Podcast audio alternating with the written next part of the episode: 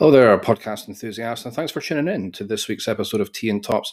This is Graham from the team here, just dropping in to let you know that around about 10 minutes in, we did have a slight technical issue with the live stream, which is why the audio kind of cuts off mid sentence, followed by a minute or two of mild panic.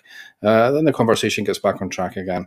Uh, I do hope you enjoy this episode. Remember, you can catch us live every Monday, 9 p.m. UK time on Twitch at twitch.tv forward slash Tea and Tops. Take care.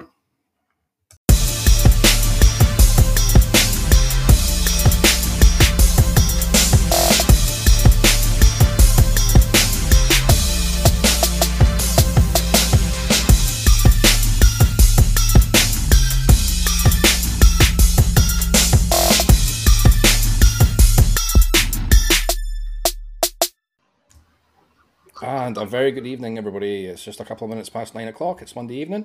Uh, a very good evening to you. My name is Graham, uh, and welcome along to tonight's episode of Tea and Tops. Uh, with me, as always, is Jason. Good evening, Jason.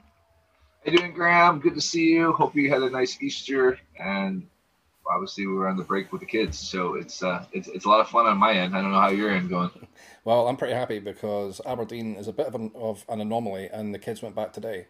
Uh, so I was back to school run, uh, school run stuff this morning. So yeah, I get my, my two or three hours of peace back uh, in the mornings now while, while both the kids are at school. So yeah, I'm going to enjoy that while you're still stuck with yours for another week.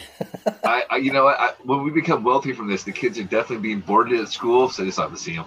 Oh yeah, yeah. I, I, funnily enough, I, when when we went away for a couple of days, um, just over the Easter weekend, I found out there's a, there's a boarding school very close to where we are, and uh, like I was inquiring about prices. I was like, oh, get these kids away! You can just do like weekday boarding, so drop them off on a Sunday, pick them up on a Friday night. Oh, Wow, that'd be it. Anyway, exactly. two for one deals, right? You yeah, yeah, yeah, both yeah. I'll just I'll just put the wee one in the big one suitcase, and they can both go. It's like Harry uh, Potter. Like, uh, I hope it is. Uh, so yeah, we've got an interesting episode tonight. A special guest back with us, um, or a, new guest with us, I should say. Uh, John Matthias has joined us a little bit later in the show. Uh, John's obviously a big San Diego Padres uh, fan and Tony Gwynn collector, so we'll be speaking to him in some detail about that. Uh, but as always, we'll start with a little bit of news. Um, so for from new releases and things this week, so Topps Tribute has come out. Um, uh, another one of the more premium Topps products this week, kind of in the 450 plus uh, dollar range, so kind of up there. Not a huge amount of cards in the in the in the box. Six packs of um, three cards, I think it is. So eighteen total cards for your four hundred and fifty dollars. And well, people are doing the usual dance about pricing and oh my gosh, it's so expensive and uh, and the usual. But comparative wise to uh, one of the, the recent ones that people were having a hard time with with Inception. I mean, Inception was one box of eight cards for like $180. So this is kind of six times the amount of hits for two and a half times the money. Um, so the the values the value is kind of there if you're looking at it from that perspective. Um, I've watched a, I've watched a bit of it be open. I don't know if you've seen any, of it being uh, opened or anything yet, Jason, but it is a cracking looking set. Um, it's a bit more veteran focused. I think it's safe to say. Uh, a lot of the autographs are from are from more veteran players, but you can hit some nice rookie cards in there as well.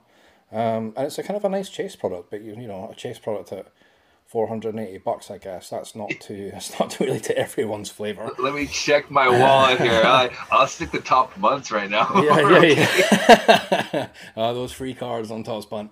Uh, so yeah, I mean, I, yeah. I've, don't get me wrong. I, I feel like a bit of an idiot, try, like saying that. Oh yeah, four hundred and 480 bucks this product delivers value. But comparatively to some other releases uh, it does kind of deliver value. It's just a shame you're having to go to 450 500 dollars to try and find value.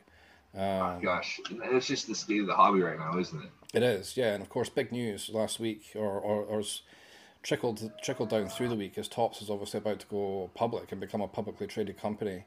Um, and you know that could have uh, I mean, it, it could be good and bad for for the hobby, I suppose. Everyone's everyone has their own take on it.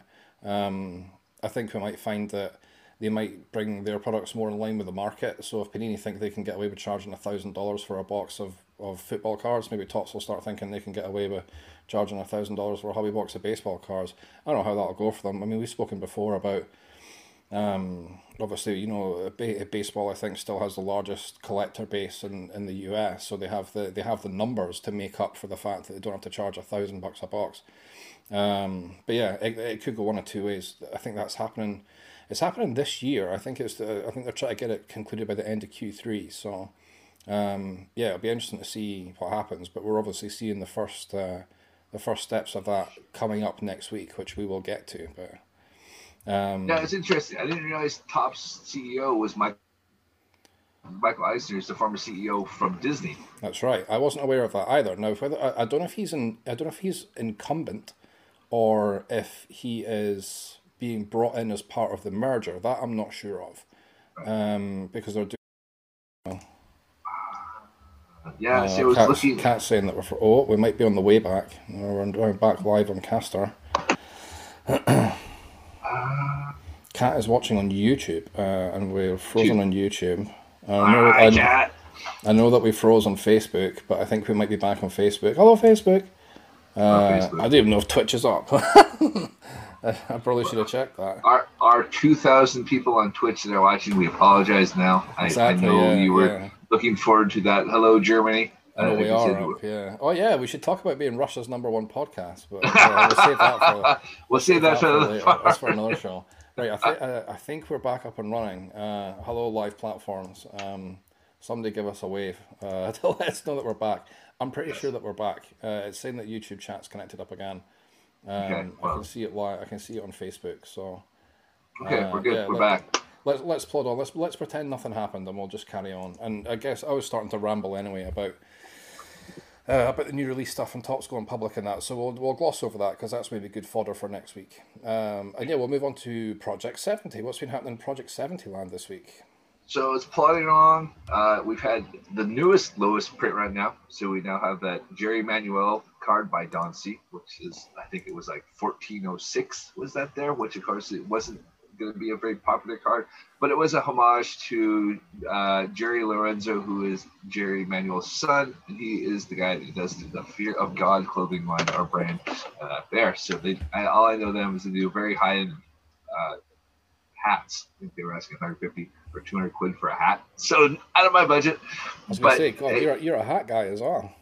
Yeah, I saw that one time. I think you know what they've had the same four hats on like newera.co.uk it started off at 250 quid. I think they're down to like 80 quid now. They still haven't sold them. So I, wow, okay. you know, it, it, has his logo in the shape of the logo, whatever baseball team it is there. Um, yeah, I, I, obviously with my stylish, uh, my, my dress sense here, uh, you know, I, am all about the brand names and everything.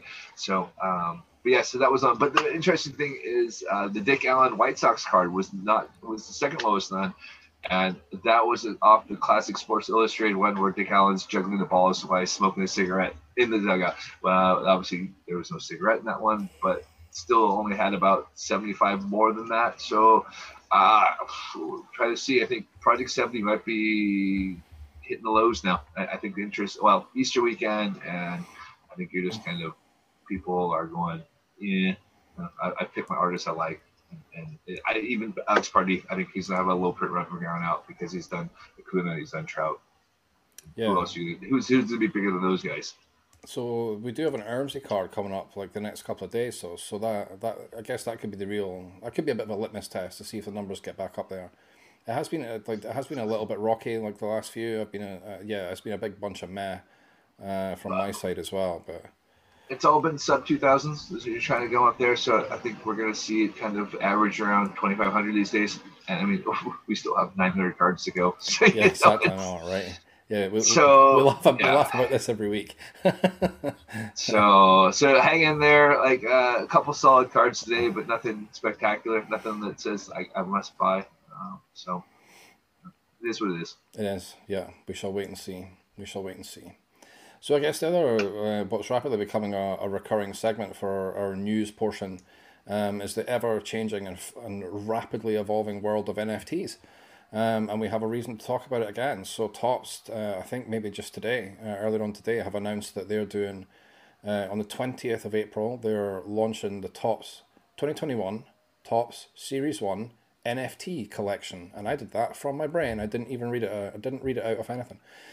Um, so yeah, they're dipping their toe in. Well, they already have because they did the Godzilla versus King Kong NFTs, and they've done some Garbage Pail Kids NFTs, which I just found when I was setting up my account to get the baseball ones, hopefully. Um, so yeah, here we go. Um, they mentioned in their in their presser about going a public company. They were going to be investing heavily in digital. Um, we all assumed that meant NFTs, um, and yep, here we go. So uh, this looks like it'll be the first of no doubt many. Um, uh, we were kind of joking just before we came on air that it feels a little bit cynical because the the NFT the NFT cards that you can that you can buy are going to be included in these these NFT packs um, are just digital versions of the Series 1 cards, which you can already collect on Topps Bunt.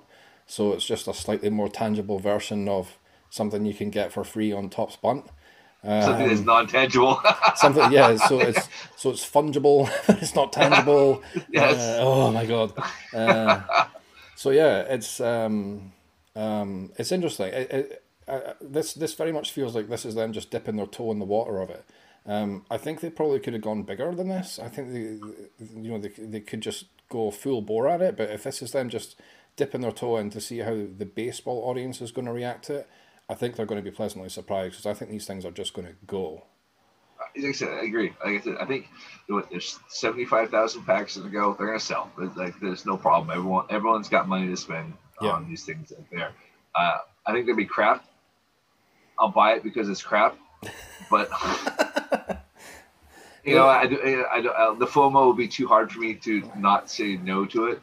And but you know, if it's gonna be, you're gonna have to produce something like NBA Top Shot, and I think that's gonna be where the money's gonna be at, and you're gonna find people buying moments, and that will be the big thing. So yeah, um, I think so. Yeah, it'll be interesting to see just how digital versions of a physical physical card will go. I mean, you can you can put an animated background and stuff on them as much as you want, but um, I think uh, yeah, the moments thing I think is what the real unique selling point of Top Shot is because it's not just a digital card. You you know it's it's like an actual event within a game or or something like that. And I think obviously with Topps and the and the Topps now, um, I want to call it a franchise, but the Topps now range, um, that would seem tailor made to evolve into an NFT product. Um, Buy the cat card. Oh yeah, yeah, exactly. Yeah, oh, yeah, stuff like that. You know, the cat running across the field, or or some yep.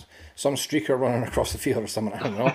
um, you know, you you could, you have then you own like the NFT moment of that, and that's kind of like a cool thing. Or yeah. you know, like a comedy first pitch, like fifty. Uh, like I think we joked before in the, in the episode about NFTs. Like if they yeah. did if they did an, an NFT of fifty cents first pitch, I'd be fucking I'd be all over that man. That's yeah, hilarious. that's true. I, that know. would be something I would do. Yeah, but yeah. I think I, I still think uh, they're dipping toes in, and you're not going to see something until All Star break. I think there's just they're too far behind to figure out the technology. Yeah, like yeah, here's here's NFTs, and yes, the moments will come out at some point in time. But well, like I said, I think All Star break's probably good enough time to launch it. You can go look, here's NFTs from the All Star game. Yeah, it, it's it's the perfect event for it, isn't it? Because it's it's an event that's based on moments, like you know, monster home runs, and you know, you're more likely to get like you know hot dog defensive plays and all that kind of thing in the in the All Star game than you are on you know uh, a dreary Monday night and it's Rockies at Phillies or something. I don't know. oh, there's only one person that wants to watch yeah. that game. cool. Well, we'll see. Like I said, we'll see. It's interesting. I think these ones are going on April the twentieth. I think they're going to disappear, even at hundred bucks for forty-five cards in inverted commas. For those of you not on the video feed, um, yeah, I, I think it's a, it's it's an interesting price point because it's accessible enough. Because a hundred bucks is cheaper than just about any box you can buy right now, apart from opening day. Um, or like I say, you can just go and grind all this stuff on the Bunt app for free. Uh, but yeah, I think it's good that it's good that they're doing it. Let's see how it goes. Yes, I was just just trying to give John a heads up that we're going to bring him on because yeah, we were exactly, at ten minutes. Yeah, winding up, I know. Yes, uh, so yes, but we'll chat about this more in depth next time. I guess the next week's is just a, a news episode, so we'll know more about yeah, it. Yeah, definitely. Um, yeah, yeah. Um, especially because it'll be the day before that thing goes on. So I, I think Topps would be a little high. We're trying to, you know, have it on 420 day, but. Jeez, I didn't even think about that. Yeah, we'll have special green variants.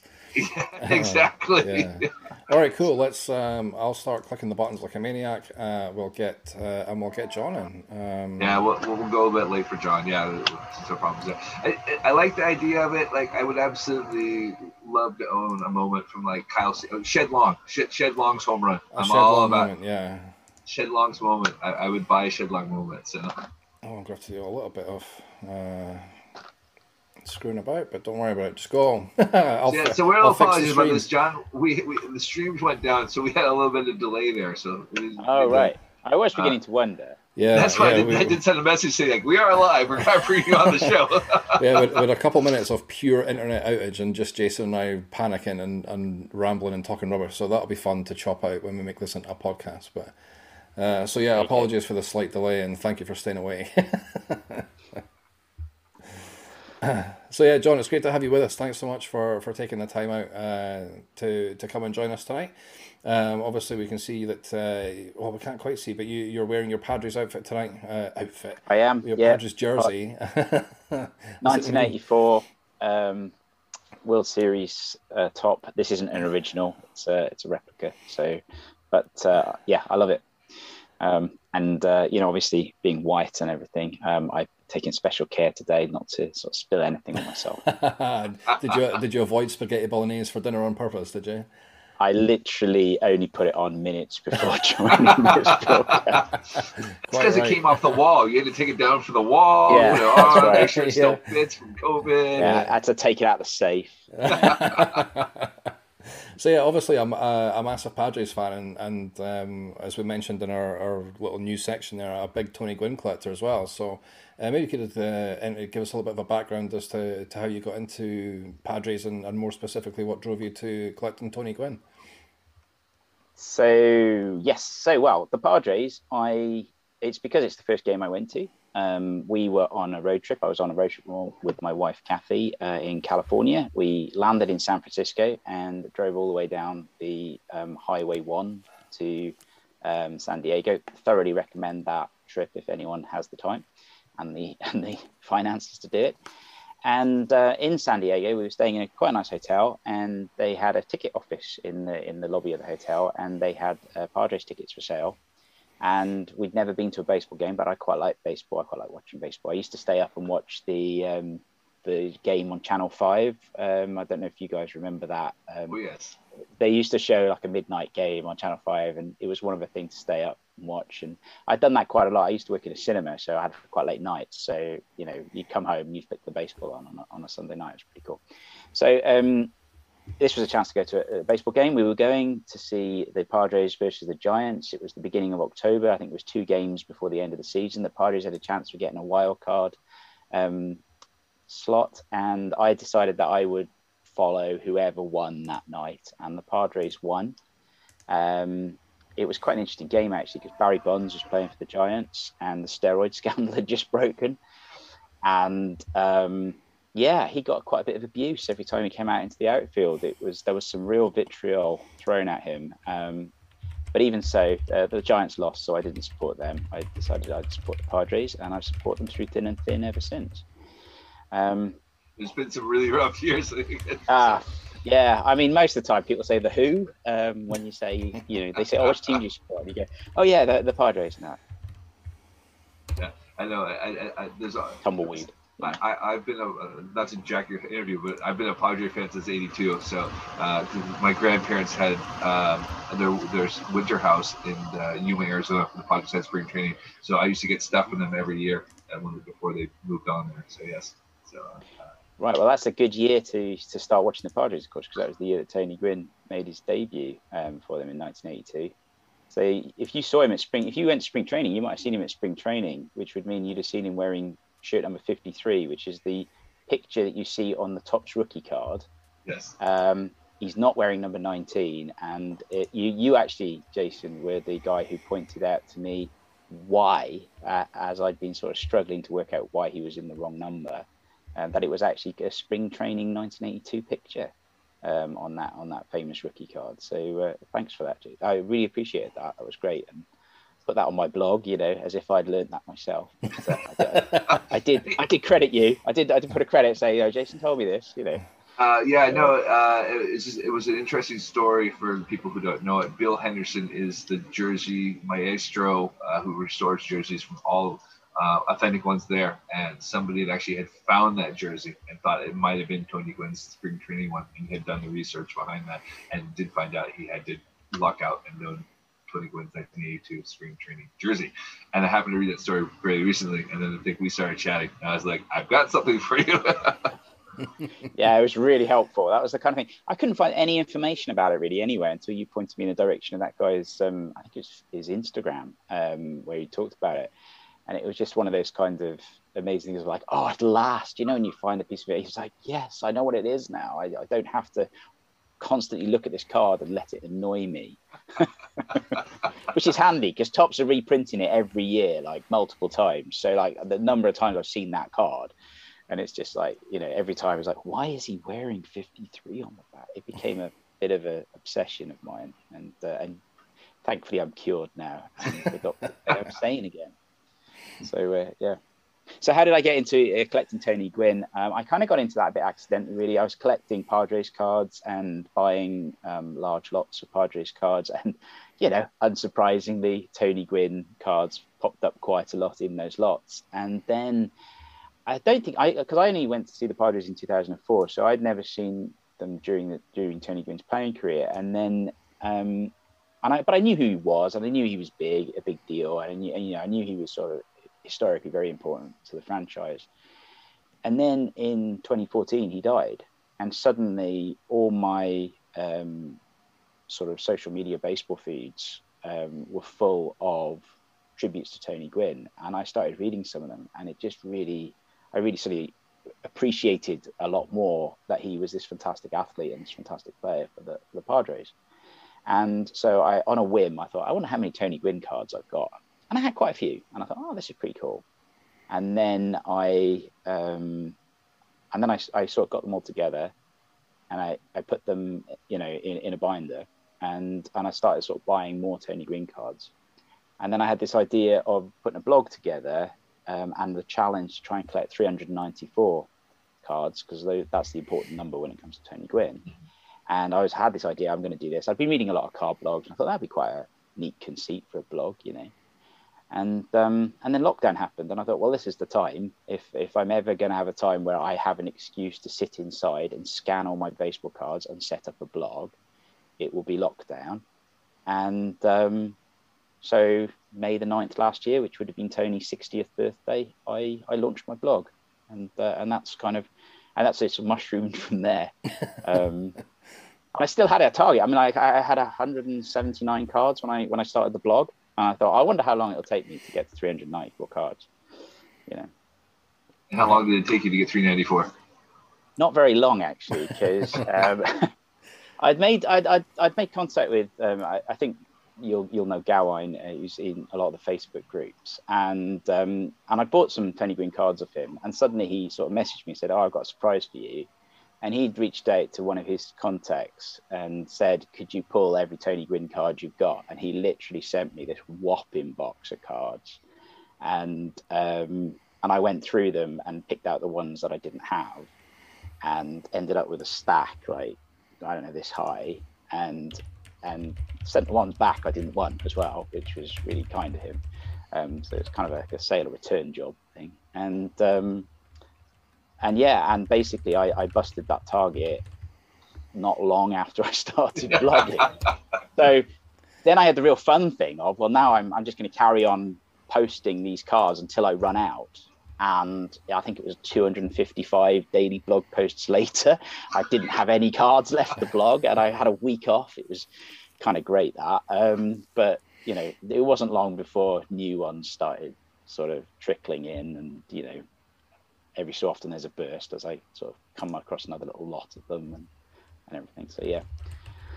So that was it didn't take me long at all. No. So are you struggling now? Because again, you, have gotten 400 plus cards there. And I, I know Tony Gwynn, you know, you used to have it there. You've got to find some really niche cards now, and that must be the hard part. Um, I'm still missing a couple of top base cards actually. Right. Um, I'm still I'm still missing the card from uh, 1996 and from 2001, which was his last season thing. And the weird thing with especially with the 2001 card is that I've got um, I've got like the opening day version and the Chrome version and a re-released version, but I don't have the actual you know bog standard base. Which I, I think is kind of how this sort of thing goes. It's sort of par for the course, isn't it? Really. So there are still a few easy ones. I mean, the thing is, we don't have that option where you can just very easily go to a card shop and flick through and pick up, you know, 25 cent cards or whatever. Um, you know, you have to sort of buy it, you know, you source them somehow. And actually, a lot of that stuff from the 90s isn't that easy to source in this country. Um, so, so there's kind of every time somebody new comes in and says, "Oh, I'm thinking of selling off my 1990s um, card collection," um, I, am on there going, "Have you got any Tony Gwynn?" And it's amazing, actually, you know what tips up um, out of that. But um, but there are thousands still to go. Um, I, have worked out. I think I've got five percent of the oh my gosh, right. that have ever been produced. So that's not bad, but you know could be could be more. I mean, it's a tough one. I mean, like I said, that there, there's definitely some really odd ones. Like I have uh, various cards from Slurpees.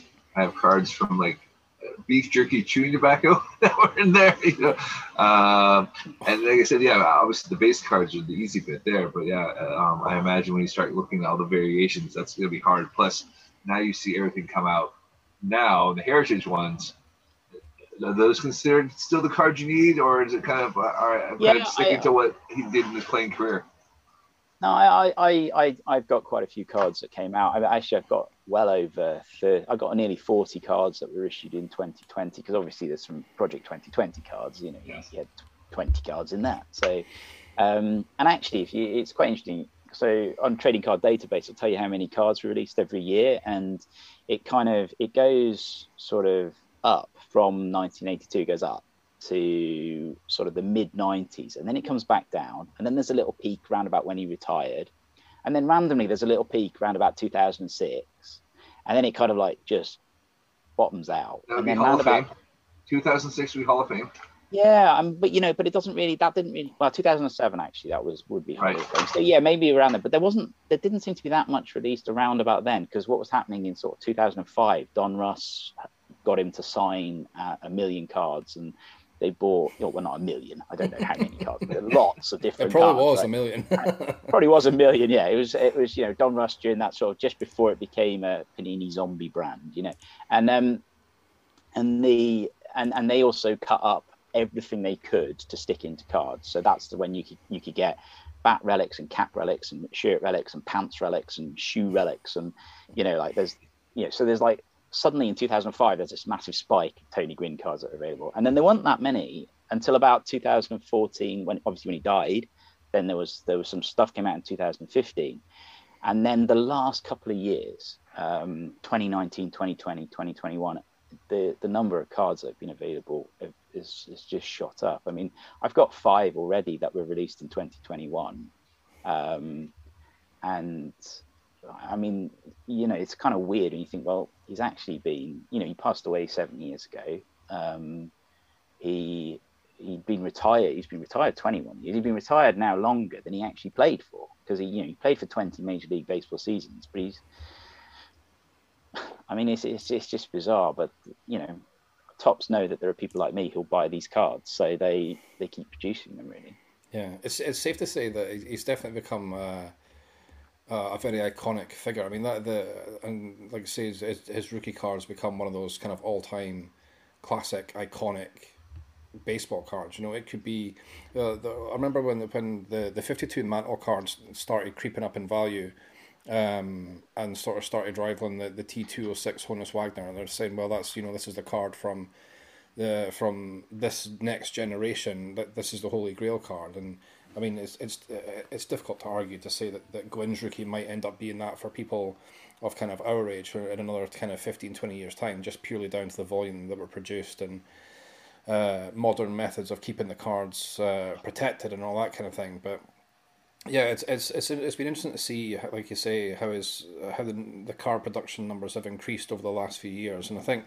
Um, with it being such an iconic design and, and the way that design is, you know, these things are cyclical. Uh, and I think just the just the whole love for the eighties and the uh, and the Padres colorway as well, I think helped. And you know the you know the the big afro and you know all that kind of thing. It, it became this real like real kind of iconic look. So Uh, but yeah, like you say, it's it's very serendipitous because like he'd been out the game for so long and obviously not been with us for uh, 2014. That's that's quite that surprised me. It doesn't feel like that long ago that uh, that that happened. Um, uh, so yeah, uh, but very cool. It's, it's it's very cool. Like you say, five five only five percent uh, of uh, of all the cars, all, all the Tony Gwynn cars that's been produced. Yeah, you've picked a picked a difficult era to cover. You've gone through like the whole like the absolute guts of the junk era. You've got to get yourself. Well, through. you see, you say, you say the junk era, but if you're actually into baseball cards, you'll know this that the '90s is is the pivotal era um, for for the baseball card hobby. In, I mean, this is my opinion, but you know, um, it, the, at the beginning of the '90s, they were pieces of shoddy cardboard that came packed with gum, and by the end of the '90s, base, baseball cards were some of them were CD-ROMs Mm. And you know, I actually had one of those. Uh, you know, and I, I got it to play. I was amazed. Um, none of the none of the hyperlinks on there worked. You know, but it was quite cute because they had a little thing saying like, "Oh, access this extra information about Tony Gwynn, but you have to turn your modem on first. Yeah. oh my god. And, uh, I mean, you know, it's like it's that sort of thing. You know, but I mean, there was so much that happened in the '90s. So you know, you had you had borderless cards, you had um, relic cards came in, autograph cards came in. Um, Topps um, patented their chromatizing technology to produce chrome cards. You had foil stuff on there. You had the first parallels. You, you know, you, you, and and so much came in. Like I said, and you had this sort of like embrace of technology as well.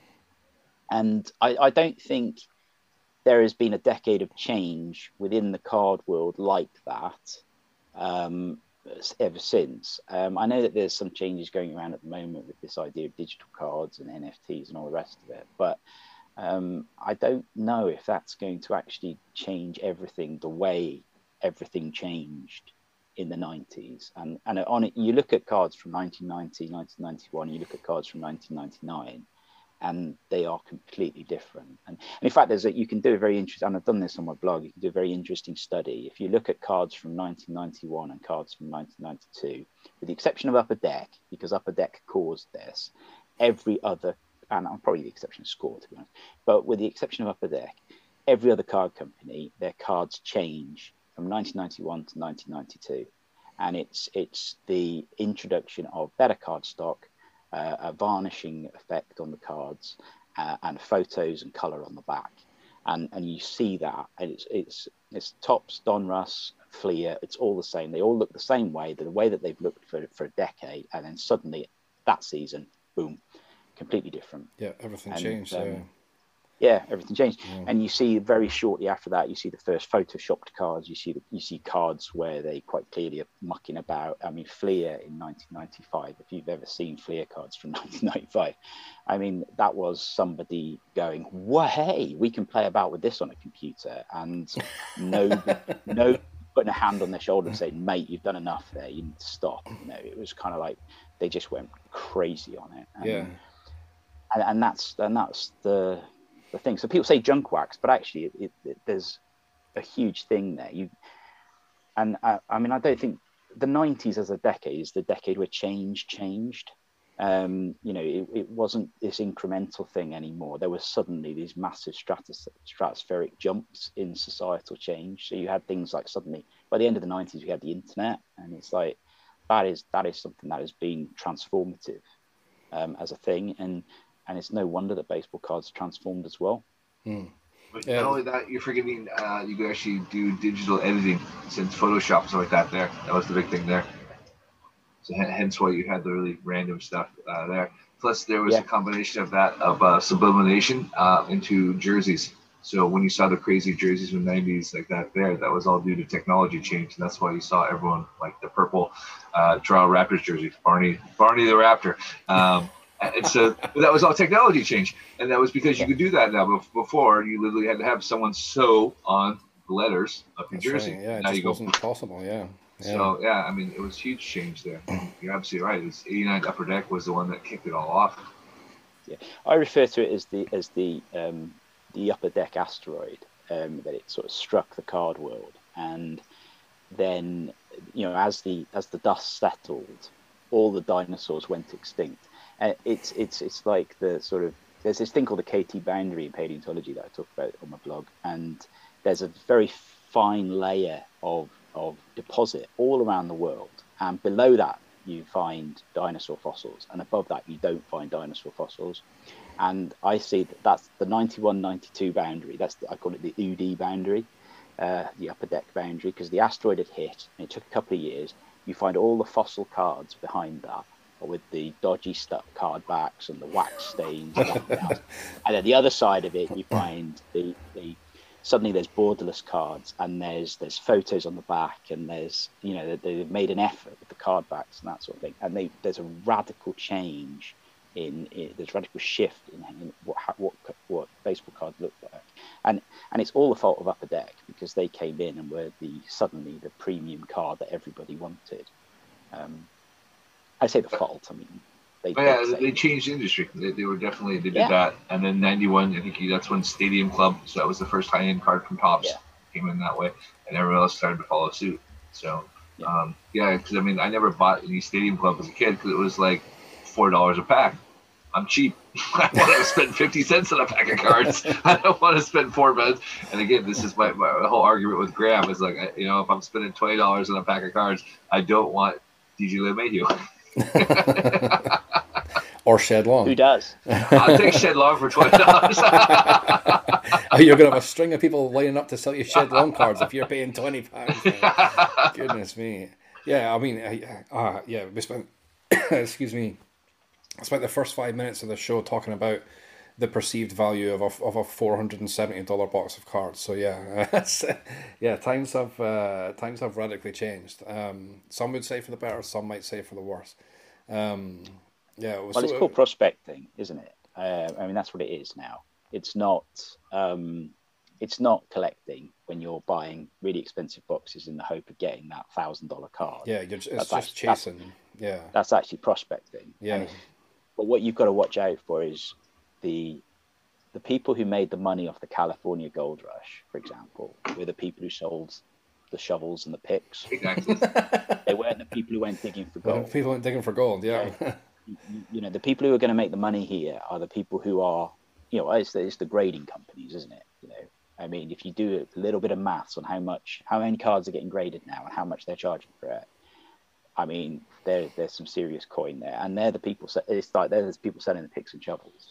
Yeah. Um, you know, if you, so you know that, that that's what you got to look for is that it's not it's not the, the prospect. It's one one in a hundred will get rich.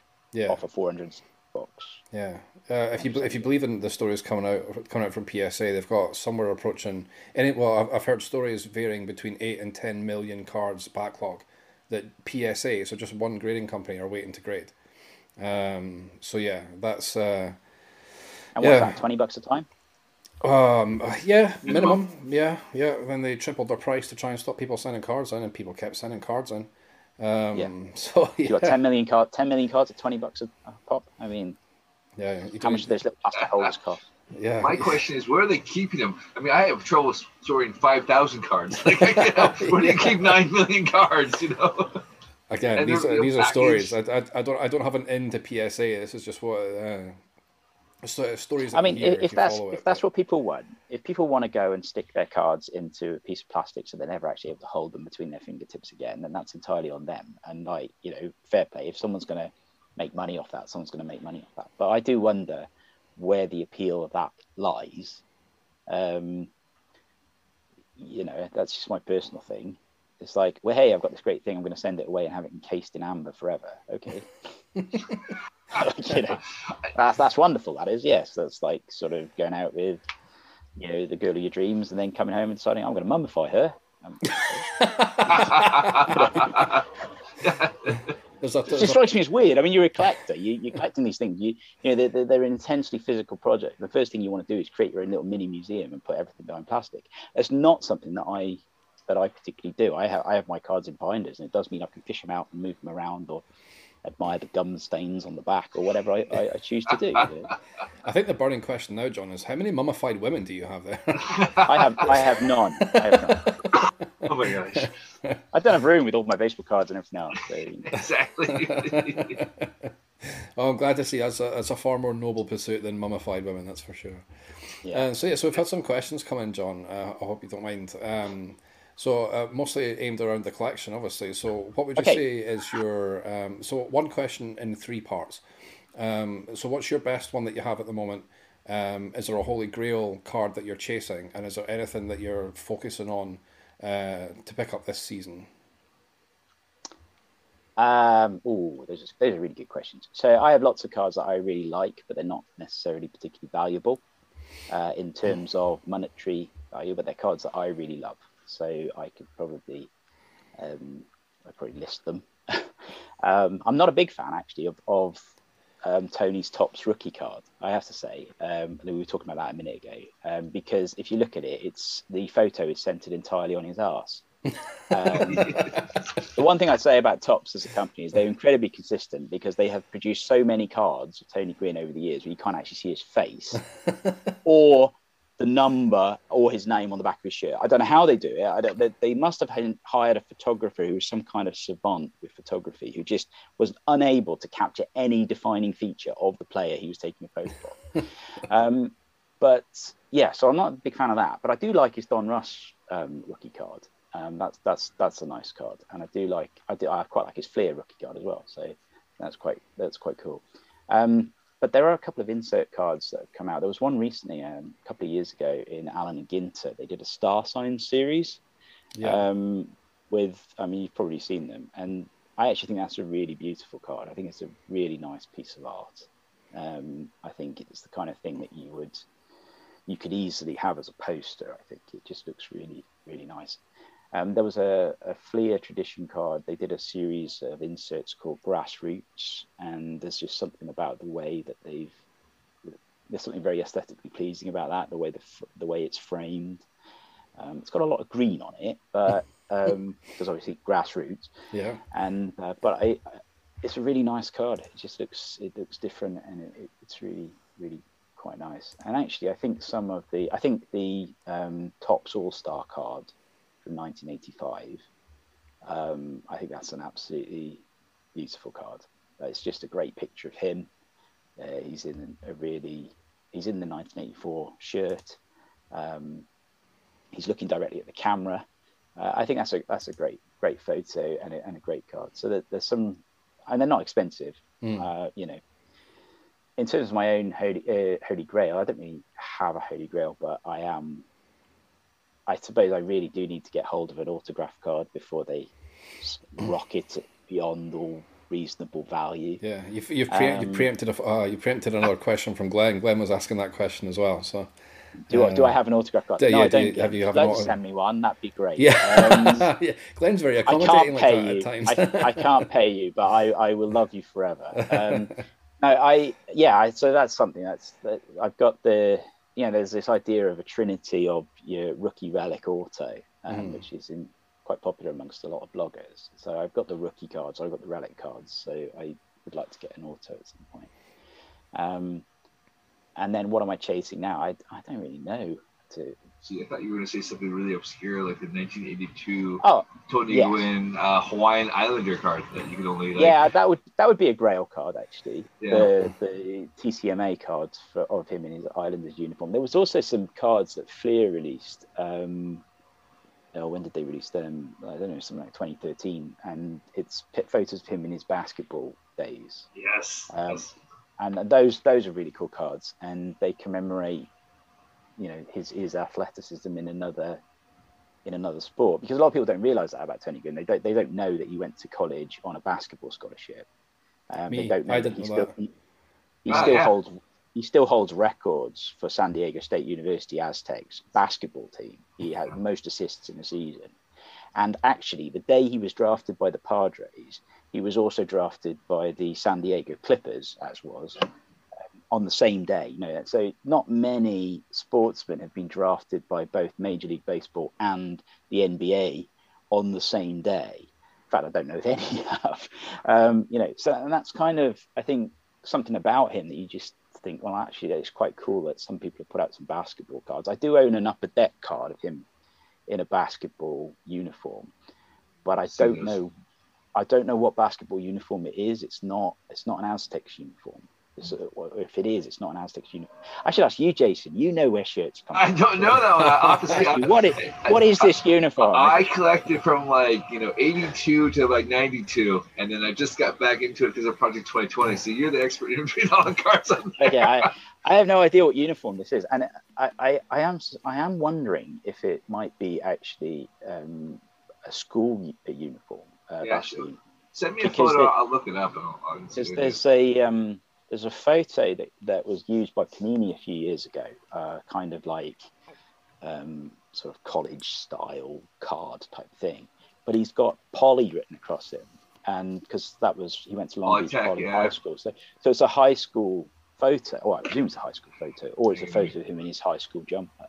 Um, so this basketball uniform might be a might be a high school uniform. I'm not entirely sure.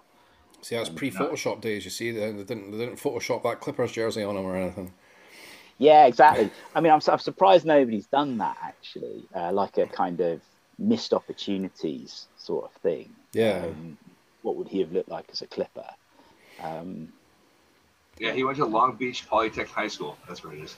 That's right. Yeah. Oh, look, look, at you with the Google. Right yeah, exactly. No, no, that was the Briggs. yeah, for, for those listening on Spotify, Jason was face down, either staring at his crotch or googling on his phone. I'm going with googling on his phone. I, let's hope it was googling. Yes, yeah, I freaking um, hope so. no, there's a great story about Tony Gwynn, and there was a recruit coming to play baseball. Uh, and and Tony Gwynn happened to walk by. He's like, "Oh my gosh, Tony Gwynn, he plays baseball with you." Uh, I'm, I'm signing up to play. And the coach is like, "Who? Tony who?" He's like, don't know Tony Gwynn. And then the, yeah. literally the baseball coach like ran in the hall and said, "Are you interested in playing baseball?" He's like, "Well, I'm, I'm here on a basketball scholarship." And, but yeah, you're more than welcome. You know, when the season's over. So um, hence why he, he only went in the third round of the draft because no one knew about him because he only played 10, 15 games in the season. That's the um, the yeah, well, the he wasn't allowed to play the first year he was in college. The basketball coach said no, um, you're here on a basketball scholarship. I'm not letting you go off and play baseball. So he didn't actually play. But yeah, it was uh, Bobby Meacham, I think, um, who did yep. who did make the majors. He he he played uh, high school baseball against Tony Gwynn, and he, he, it was him who said to the the baseball coach, "Why isn't he on your team?" Um, uh, when he went to San Diego State, and um, and yeah, I mean it's kind of kind of weird, really. But if um, who knows if Bobby Meacham hadn't said, "You have to play. He's the best guy I've ever played against. You've given me a scholarship to come and play baseball here, and he is the best best guy I've ever played against." Um, you, you do wonder um, what would have happened. Really, I guess he would have played for the Clippers.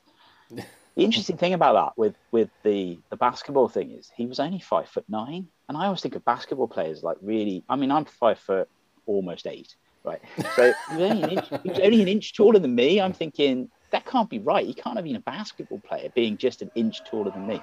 But of course, he, he was an athlete and I'm not. So, um, you know, he could jump and. you got to go with the Fletcher reference, you know, five foot nine, six foot ten with afro. yeah, yeah, that's true. Yeah, yeah, with the hair, they, that's possibly what they thought. They thought he was taller than he actually was because he had the proper sort of like um, hair. Different era basketball. I, there's, no, there's, no, way I could grow an afro and pretend to be a baseball uh, basketball yeah. player. A uh, different area, uh, we could do that because you had Spud Webb, who was five foot six. You had Muggsy Bogues, who was five three. Uh, yeah, I so, suppose. So you could get away with that there. I mean, I, I, I mean, he did, opt, he did opt for baseball because he thought he would have a longer career in baseball, which was probably true. Um, he or he just didn't like Donald Sterling on the Clippers, you know. yeah, well, no, he did. He he liked he lo- he loved basketball. In fact, uh, I mean, this is another weird fact about Tony Gwynn, but um, mm. his wife um, Alicia had a recording studio in Indianapolis, and so in the winters, the family used to go to all the way from California to Indiana to you know to uh, and they, they used to spend the winter in Indianapolis, and he used to go and watch the Pacers play. Um, and he had a season ticket at the play, at the Pacers. And um, I think some some of the people who commented on it, I've read an interesting thing with one of the guys who was involved in the Pacers organization because he actually got behind the um, you know the, the, they were rooting to try and get a, a, a, women's NBA team in, in Indianapolis. And they were they had to sell a certain number of season tickets beforehand. So the season that Tony Gwynn hit three thousand hit his three thousandth hit, they were coming up to selling their 3000th season ticket like beforehand. So they got him to go and do be the person who bought the 3000th season ticket for the WNBA franchise as they were hoping to get. And apparently and they did this big thing at an Indiana Pacers game and then he went and sat down in his usual seats and the people around him said we didn't know you played baseball we, didn't, we, didn't, know who you were because uh, it's not a baseball town. So like you know, you, you, used to go and watch basketball. You used to talk, and he, he, just used to talk about basketball. So they were like, "Oh, this guy knows his basketball. Oh, he's into basketball. Oh, you know." And they're like, "So you you play baseball? Okay, that's yeah." So I think that's uh, that's just great. You know, like he was just an an- anonymous fan. Um, and I don't know much about basketball, but I've never really heard much about the Indiana Pacers, so I don't think they were like I don't. He wasn't a glory hunter, was he? So um, you know what? They had some good time, teams in the '90s. Uh, they, they were yeah. very, very much a, a, rough and tumble team, and uh, they had one of my favorite baseball, one of my favorite basketball players on the team was Reggie Miller. So that's I always had a well, yeah. I mean, there is that, and I think I think he was, I think he did sort of, I think him and uh, he did sort of have conversations with Reggie Miller occasionally. I don't really know too much about that, but the you know the only stuff I've I've read is is reminiscences of people saying like yeah, no one in the crowd knew who he was. Which must be lovely. I mean, like you go to somewhere from somewhere like San Diego where everybody knew who he was. Um, I could see why he would want to go somewhere where you know actually he could sort of just go and watch basketball, which he loved to watch. You know, that's that's kind of a really lovely thing about him, I think. He's a nice person at all. Like I said, always had a smile on his face, always happy. Um, yeah, you can't say enough. I've never heard anyone say anything bad about Tony Gwynn. So was a way to say the same thing. It's, he's not a guy you often hear stories of, you know, like you, you, you don't often hear never meet your hero stories about Tony Gwynn. It's like yeah, pretty much everyone has has something kind of lovely to say about him, which which is also kind of nice. I, I think we've mentioned this before. It's like it's nice when these people you look up to they're not dicks, you know. Uh, so yeah, it's kind of nice. Yeah. He did have a feud with somebody in the Padres organization in the in the early nineties. Um, there was some there's, it's never been proven exactly who did this, but someone hung an effigy of him in the dugout. Right. Um, okay. And uh, they accused him of one. Uh, he was accused of caring more about his batting average than the yes, how the team was doing. Yes. Um, it's never. I'm not going to say who who was who's generally thought to have been the person. It was blamed on a bat boy. Um, but it seems unlikely. It almost certainly was not a bat boy. it almost certainly was not. I mean, no. you can Google it if you want to find out. Yeah, and he almost left. He almost left the Padres after that. Um, and I thought quite a lot about that, thinking, blimey, imagine if he had. Imagine if he had gone to another team.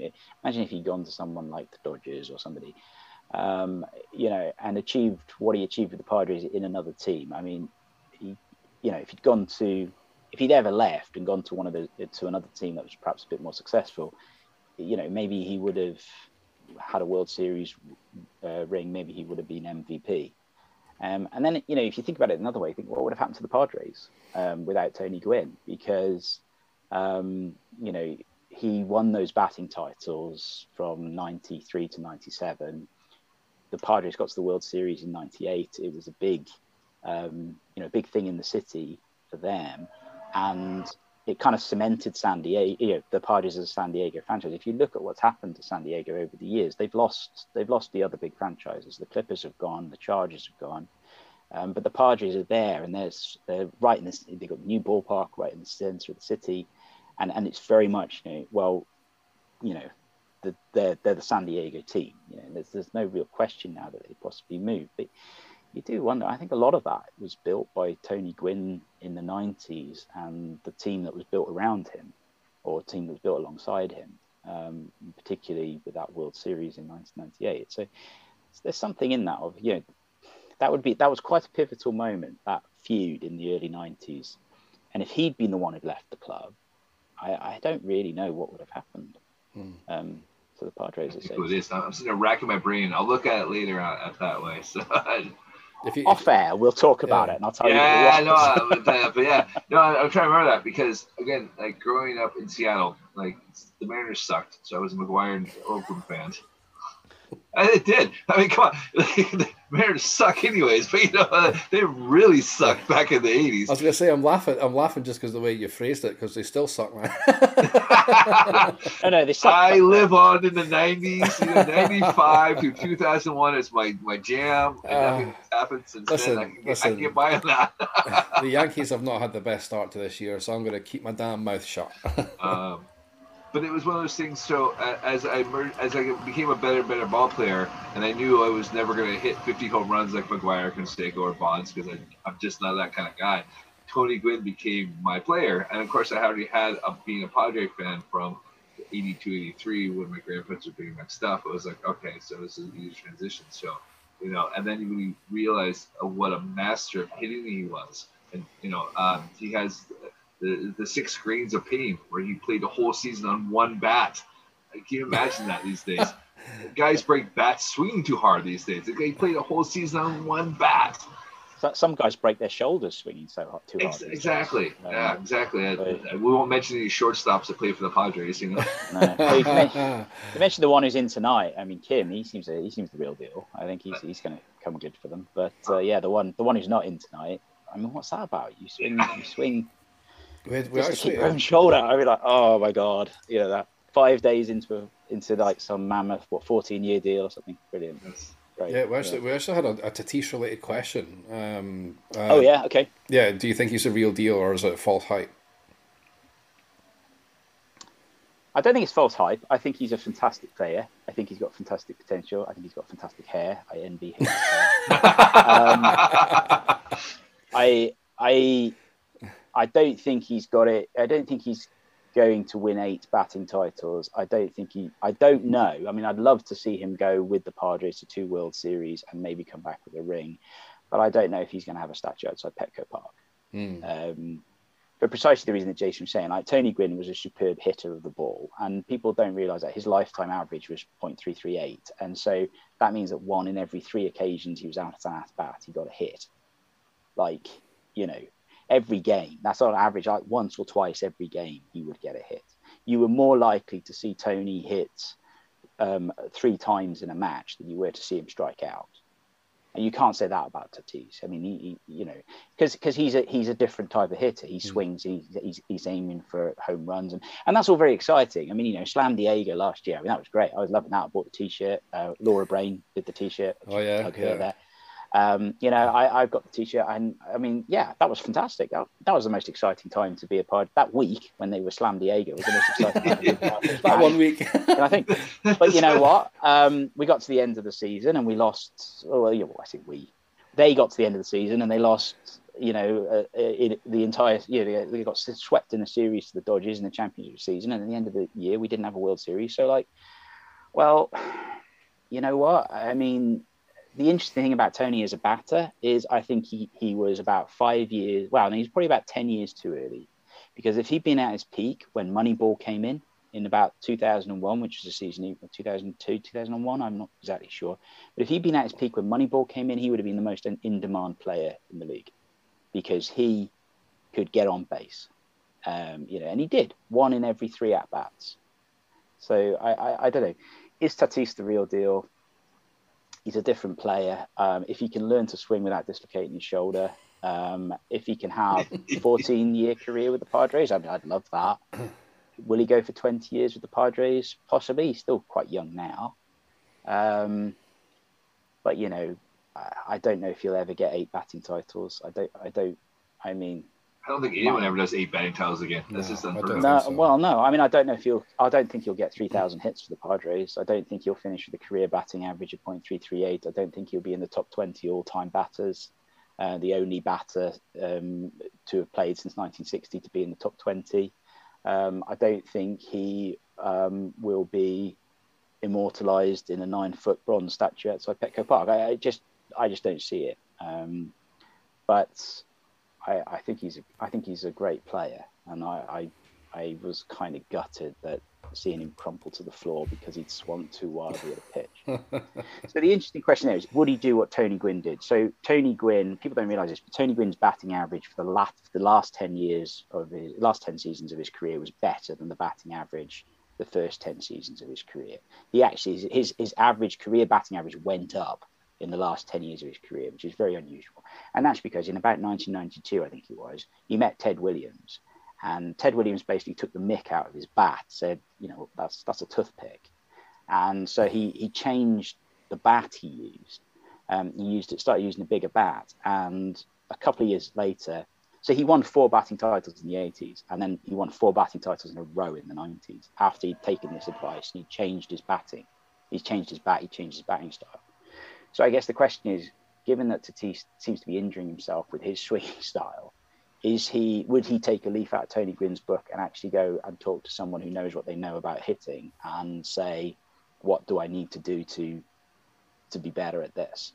He's very, very good, but could, how can he become exceptional?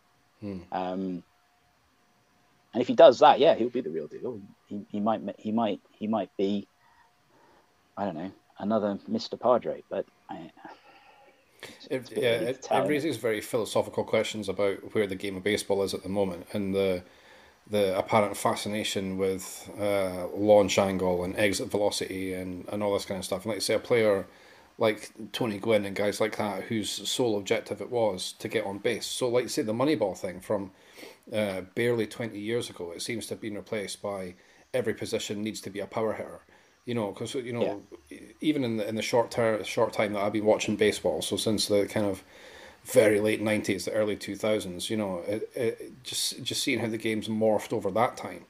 Um, to suddenly every position needs to be it, it needs to have a power hitter at it because you know short shortstops were it was never considered a power hitting position even when we first started playing fantasy baseball in like the very early two thousands.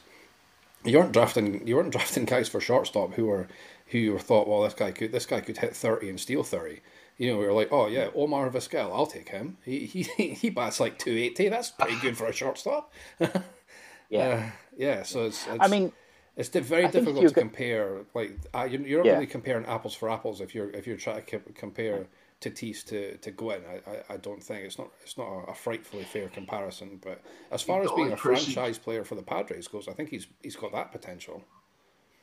Oh yeah, I mean, I, I, mean the thing the thing is that Gwynn went through that himself. It was a very it was an interesting thing because if you look at baseball cards from the late nineties, they start talking about the number of home run, home runs that Tony hit, and he didn't never hit very many. Mm. Um, I mean, that is something. Tatis will probably end up, even if he only plays half the seasons that Tony Gwynn did, he'll probably end up hitting more home runs than Tony Gwynn ever did yeah. because Tony Gwynn never hit many home runs. Um, he he hit an awful lot of singles. I mean, you know, three quarters of the, the hits he made were singles, something like that. You know, it was like he he was good at getting on base. He would sort of get it in the infield. He was never a power hitter, but he was in that era of power hitters like um, like Barry Bonds, Sammy Sosa, Mark McGwire. Yeah, you mentioned him earlier, Jason.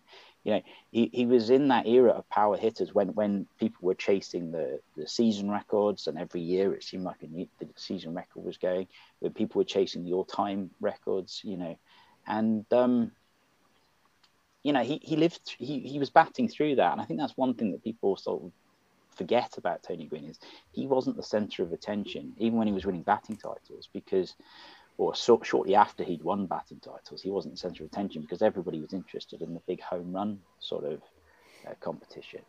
And I think we've got a bit of that now at the moment. I mean, the, the Slam Diego thing, um, I think it means that some of the other players aren't on, on the radar. But I, I really like the look of Jake Cronenworth, actually. I think he's I think he's got a lot of potential as a player. Yeah, um, you can see his you can see his stock starting to rise already. Yeah, I mean, he, he is still young. He's still learning, but he, he is he is. Um, I think the big blessing for him is he's is he's got Tatis um, to take all the hype away. Otherwise, I think you know there'd be a lot of pressure being placed on him, and um, and of course the, the thing that the Padres have haven't had for 15 years is an absolute well, yeah, 15 years is an absolutely standout um, pitcher. Um, and uh, you know, I think the the big story for the Padres this season has been their first ever no hitter in franchise history. And mm. I don't know, I, I, I I mean, it's a bit early to tell, but Joe Musgrove, he came from San Diego. He, he, he grew up pitching in, in, in high school in San Diego. He nobody really. I mean, he was kind of signed as a kind of like, you know, why have they signed him kind of thing. I think they felt, oh, we need another arm, you know. We've got our big names, but we need another arm. And then he comes in and pitches a no hitter. I mean, that kid's never going to buy a drink in San Diego again. um, you know, I, I, mean, it's just a lovely story, and um, yeah, I, I, I, who knows where that might go. But what a way to start out your San Diego career to pitch a no hitter, and uh, I, I'd quite like to see. San Diego last year was great. I'd love to see San Diego this year. Yeah, um, okay. Oh, that's very good. I like that. That's one. very good. I, I, you should write like, register that one. Yeah, yeah, yeah, yeah, register that one quick. Sometimes Hold I don't yeah, yeah. um, but you know, I'd love to see that this year. Yeah, let's be San Diego. Let's. Let's. I mean, there was a shutout um, last night. You know, um, Adrian Morejon. poor poor Adrian Morejon. He he sort of had to leave in the first innings because he was hurt, and then the the bullpen came in, and it was a you know a shutout last night. And I don't care if, if they only win 1 0 or 2 0 every night. I mean, it, the nil is, is something that San Diego have really struggled with. So, um, you know, I, I take it.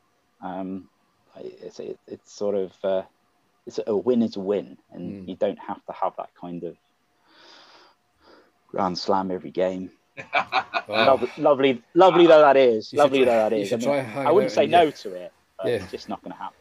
You should you should try hanging out in Yankee forums with that attitude, do we? Oh, you really? won't get far. Jesus, they're a savage bunch. Uh, well, I mean, what can I say? You know, San Diego. It is um, it is America's uh, greatest city. Uh, they wouldn't be allowed to say that if it wasn't true. Um, it's it's a very friendly place. They have 300 days of sunshine a year. I live in Wales, so I hate them all.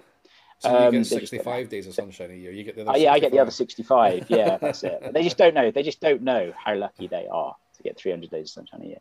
Um, but it, you know, it's a friendly place, and I think people are just they just like to see exciting baseball, and they just like to see their team win, and that doesn't happen that often. Um, I think when when you support a more successful franchise and you're used to bringing home World Series trophies and having big marquee players and you know breaking the bank every season and whatever else, uh, I can see why the demand of the the expectation perhaps would be higher. I, I could see that. Um, but there's yeah. something about California beach sort of mentality of, you know, hey, so, let's just have some fun. Graham and I have a mutual friend from San Diego. It's Marty, in case you were wondering which friend I was referring to. Uh, yeah, I was. and uh, we, Jason has a friend from San Diego. Yeah, I do. Yes. No, no, Graham, Graham, we have a lot of stories about Marty around yeah, fantasy yeah, baseball. I, I, would never have remembered he was from San. Diego. I think in the back of my head I did know that, but I would never. But as soon as you said it, I was like shit, who's he talking about? so thank you for clarifying. yes, and, and, and, our friend Marty has said the thing about San Diego is if you put a winner on there, they'll support it. But the fact that you have 300 days a year of sun means I'm to go surfing, I'm to go to the beaches, and I'm to do that. So I'm not fussed by baseball. So unless they're winning, San Diego doesn't care. Yeah. Yeah, it's one of those things. Um, it's, it's quite it's quite it's, it is an observed, observed fact that actually the reason nobody goes to watch sports in San Diego is because they're all off playing sports. And um, and in fact, it's something that Ted Williams. I mean, he, he grew up in San Diego, and it's something he said um, that you know the, someone said to him, "Well, why are you so good?" He said, "Because I can play baseball every single day." Um, so there is something about the South sort of the SoCal, um, you know, climate that actually is, is really good for that kind of athlete. And um, and I mean, it extends to Los Angeles as well. You know, they, they have some good weather up there. You know, bit of smog as well, but you know. you just gotta um, leave early in the seventh inning so you can get home on time. yeah, yeah, yeah, yeah, and and you know also take a can of oxygen. Um, but yeah, it's it's one of those um, it's one of those things. I think that actually it is it is a problem for the franchise that you know if you're not winning, the the crowds don't necessarily turn out. Whereas and, and it's not somewhere like a lot of people have heard of the Yankees, for example, Graham, and would and perhaps support the Yankees overseas. And a, a lot of people go to New York on on holiday. Um, and although San Diego is a pro- popular tourist destination, and rightly so because it's a lovely place, um, you know, it's it's not somewhere that people flock to visit, and certainly not flock to go to a ball game. I mean, there is something about Yankee Stadium. I'd uh, I've not actually been to Yankee Stadium, but I would love to go to a ball game there. Um, if only because I'm a big fan of Seinfeld, and uh, I'd like to see yeah, I'd like to, I, I love the the scenes where George Costanza is working for the Yankees, uh, which is some of the funniest baseball related TV I've I I know. So. Uh, yeah, that's that's sort of like a thing of I, I don't think I'd be able to go there without trying to do my Mr. Steinbrenner impression. Um, who isn't Mr. Steinbrenner? Obviously, it's Larry David pretending to be Mr. Steinbrenner, but apparently everybody who knew George Steinbrenner said, "How did you take him off so well?" Um, yeah, so I, yeah, that, that's on there. But you know, I, I think there is that thing of like, well, I, like I said at the start, people say who, and, you know, they've never heard of the Padres, they've, they've never heard of, they've heard of San Diego, but they, they, they they're, they're not even aware of them as a team. So, um, you, you do find that the UK Padres fans you, you meet tend to be quite obsessed about them. Mm. And all the new fans that have joined in there. Oh, yeah, I, I, I, I like the Padres. Yeah, they're great. Yeah, yeah, sure. Yeah, it's like really, yes. Where were yes. you in, when we had like five um, bottom finishes in the National League West, which is the worst, the worst division in baseball, and we were the worst of the worst. Where, where were you? Um, but I can't be too bitter about it because I have to be honest, I wasn't really paying much attention to it. it just meant you got more sleep at night because you yeah. were watching the games at three o'clock in the morning. So. That's true. And the great thing about when we were crap is that baseball cards were really cheap and uh, you know people be on the facebook groups going oh i got the padres in a break. I don't want these cards. Does anyone want them? And i'd be like oh yeah me thanks. And then sort of fernando tatis came along and suddenly it's like can't get hold of these cards. Like you know like, people don't people aren't throwing them away anymore. You know people think hey who'd like to buy this card? It's like oh wow. Okay yeah you know? You find that I find that happening with every team now though. You're i'm afraid that's not mutually exclusive to your padres but well, um, no, no, but it is. It has been noticed for the last couple of years that suddenly there's a lot more demand for baseball cards featuring the Padres. Yeah, it's um, true. That's certainly true. Yeah, than, than previously. Um, but like I said, they were, they were quite the, the easy pickup. You just wait for all the people who are disappointed with their breaks to try and move on the product, and you'd be like, "Yeah, I'll buy, I'll buy the Padres cards." Oh, you telling me yeah, nobody great. wanted the Justin Upton cards, the BJ Upton cards, and the Padres? no, no. Uh, oh, who else? Oh, Matt Kemp. It, it, was the, both Uptons and Kemp in the outfield. Yeah, I quite like 2013. Matt Kemp, actually. I didn't mind Matt Kemp. Um, he was quite a good. Yeah, was, Matt Kemp was actually you know pretty good for the Padres in in, in a in a very mediocre but like I said at the top, you know, yeah, I supported the Padres through thin and thin. Thin thin, um, yeah, exactly. and it's sort of, I mean, I was absolutely gutted when they sold Jake. Well, when they transferred Jake Peavy, um, they traded Jake Peavy. Uh, that was that was a terrible trade. um, and you know, there's been one or two you know, reasonable players come through since then, but in the in the mid in the mid noughties when they were pushing, they were they did win out a couple of divisional titles. They were getting into the postseason. That was that was actually quite sort of exciting, but um, it's never been. Yeah, until recently, it's just yeah, exactly. You get Trevor Hoffman and Jake Peavy all they had on yeah. and that, and that yeah. was it.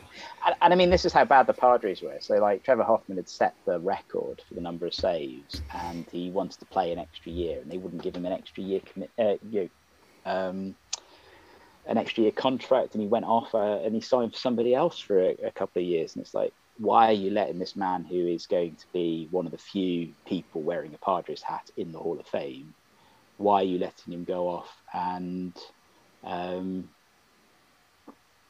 play for somebody else? You know, it's cra- crazy decision. But but then if you look at the Padres Hall of Fame and the the little walk in the outfield, half the guys only played a few seasons for San Diego. Yeah. You know, it's Randy Johnson, Dave Winfield, who played for the Padres for a couple of years.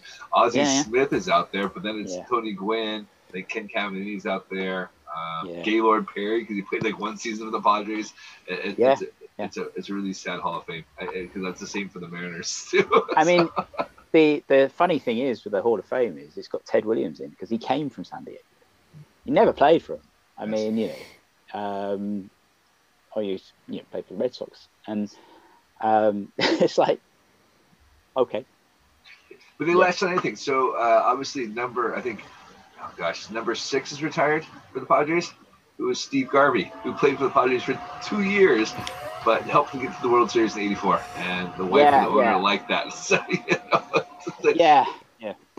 Uh, yeah, I mean, it is. It's one of those things. Um, you know, when when you have so little, when you've had only had two World Series appearances in your in your history, um, anyone who's appeared in one of those World Series is kind of a legend. Um, and obviously, there are one or two people who they've kind of become more legendary as, as time has gone on. But the only person who appeared in both those World Series was was Tony Gwynn, um, and um, you know, I, I, mean that's that's just sort of shows his status, which is why you know I, I think I think he could be eclipsed as the greatest ever Padre if somebody was going to do 20 years and set all kinds of new records and, and beat his records and bring home a World Series ring. I can't see this season's Padres doing that um, because they have to beat the Dodgers to get to the World Series. and, uh, the Dodgers are just a very, very good baseball team. You never know. I mean, look at the Nationals. They got hot at the right time. That's all it takes. Yeah, I guess so. And we could kind of hope something goes horribly wrong, couldn't we, for Los Angeles? oh, it's terrible. I mean, there, there, was some. There's been some sort of thing around um, Bauer, isn't there? And you know, Oh yeah, Bauer, Bauer and his sticky balls. Mm, yes. All right, so we got well, last question here before we wrap it up. Okay. You've got a thousand quid. What are you buying? Are you buying one card? Or are you buying a bunch of cards? Uh, you know what? I if I had a thousand quid, I would probably um, I've probably gone on a trip to San Diego actually, and um, oh, I like this. my exotic um, you know, being being a fan from Wales, I would go. I'd start speaking Welsh to everybody, um, you know, and uh, I'd I'd um, I put the accent on, obviously, them, and uh, you know, pretend to be, and just hope that you know I got given loads of sort of um, free stuff uh, uh and uh, free cards. So just basically. Uh, do what I do at the moment, which is try and beg, borrow, and steal as many um, free Tony Gwynn cards from my collection as I can um, and hope that people are feeling generous. I think that's what I do. Um, or I don't know. Yeah, I'd probably pull the trigger on an autograph card and go for a really really nice one. And yeah, um, yeah I, I, I, it would probably cost a thousand pounds because I'd have to use eBay's global shipping service. Um, yeah, it's like minimum twenty pound for anything, right?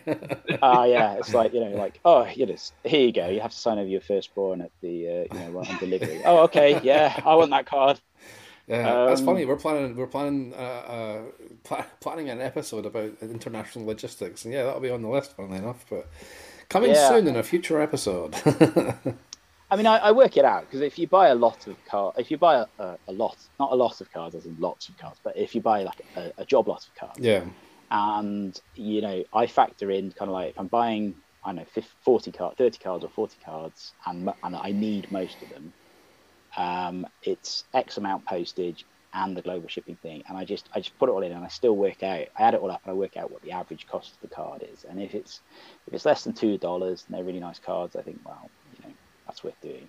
And if it's if it's more than fifty cents, and they're sort of cruddy based cards, and I've got most of them, then I don't bother. Yeah, yeah. you know, that's kind of what to do. So so yeah, I could afford I could afford eBay global yeah, shipping so, so on an autograph card. Yeah, you, you take a thousand pounds and spend it, spend it on eBay global shipping. Love it. yeah, yeah, absolutely. It, it, would, it would go in some way, wouldn't it? Really. Yeah, absolutely. Um, yeah, I think the autograph card is a is a noble choice but, for you. But actually, what I'd like to do is I'd like to go to San Diego. I'd like to fly to San Diego, and I'd like to go to the brewery that has released the special Tony Gwynn commemorative beer, uh, the .394 beer, and I'd like to buy myself a case of that um, and see how much I could smuggle back through customs. I've looked for that. Alesmith, I don't know how I don't know how I store those, but they go in my collection. Uh, yeah, uh, Alesmith is the brewery that does that. That's and, the one. Yeah. And I've been they do trying have to figure a, out how to get some myself. yeah, they have a. They actually have a little um, like exhibit in in the brewery. So that's so uh, when I go on my pilgrimage, next pilgrimage to San Diego, I'll um, you know that that's the the reason we're going to the brewery is to see the exhibit. Of course, um, of course. But, uh, yeah, of course, yeah. But then it would be rude not to buy some of the beer, right? you know what? I'm gonna ask Marty next time he's going home to get some beer. Tell him this is a dude. You gotta get me beer. Yeah, that's yeah, a good idea. A, there's a there's a guy I know online. Um, I, I know through an online community who um, he used to live in San Diego, and he says it is really. He kept saying, "Oh, it's really good beer. You should try it." And I'm like, "Do you know where I live?" yeah, I'll, I'll pop right over. Right? Yeah, Like, what, exactly, what are you yeah. doing to me? You know, because oh, that's such a shame because it's a really nice beer. It's like I'm going to kill you, but I really am. There you go. You can take Jason's thousand pound and buy yourself a beer.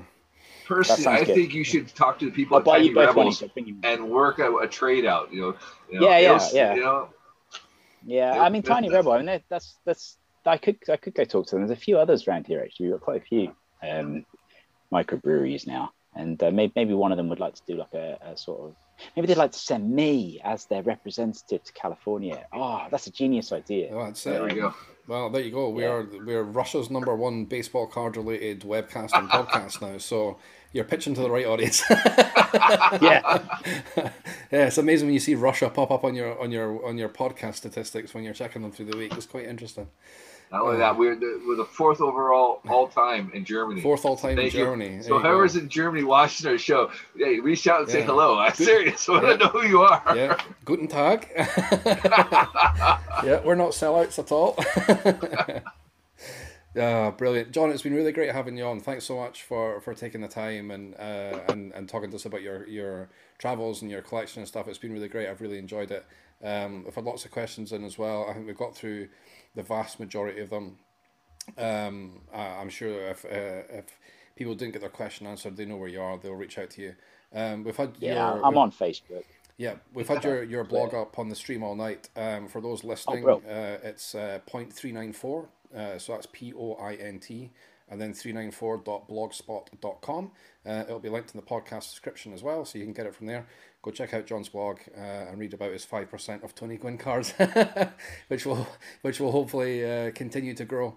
Uh, and yeah, thanks so much for coming on. Uh, Jason, as always, it's been a pleasure.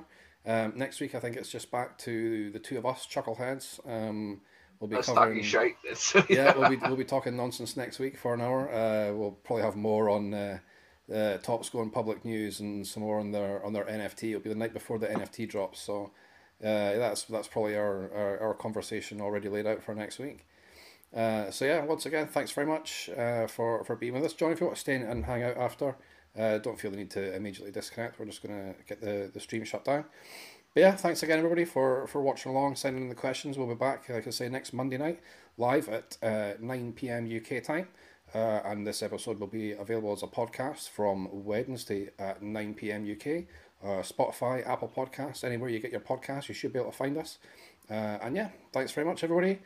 Take care, stay safe. Uh, if you're in England, I believe the pub's open in about an hour and a half, so behave yourself. In Yeah, Scotland, st- they're not open yet. Behave yourself. We want our pubs open too, so don't ruin it for the rest of us.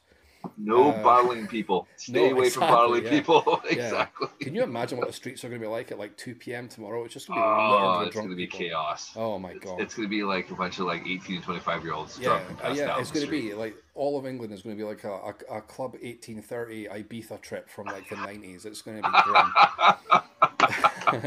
so yeah, it's so gonna be like that too. it We're totally just is. watch Oh live god. video of this. Yeah, we'll, we'll just be laughing on Facebook as we get put in the stage four lockdown again. so yeah, stay safe, everybody. Enjoy your beer responsibly.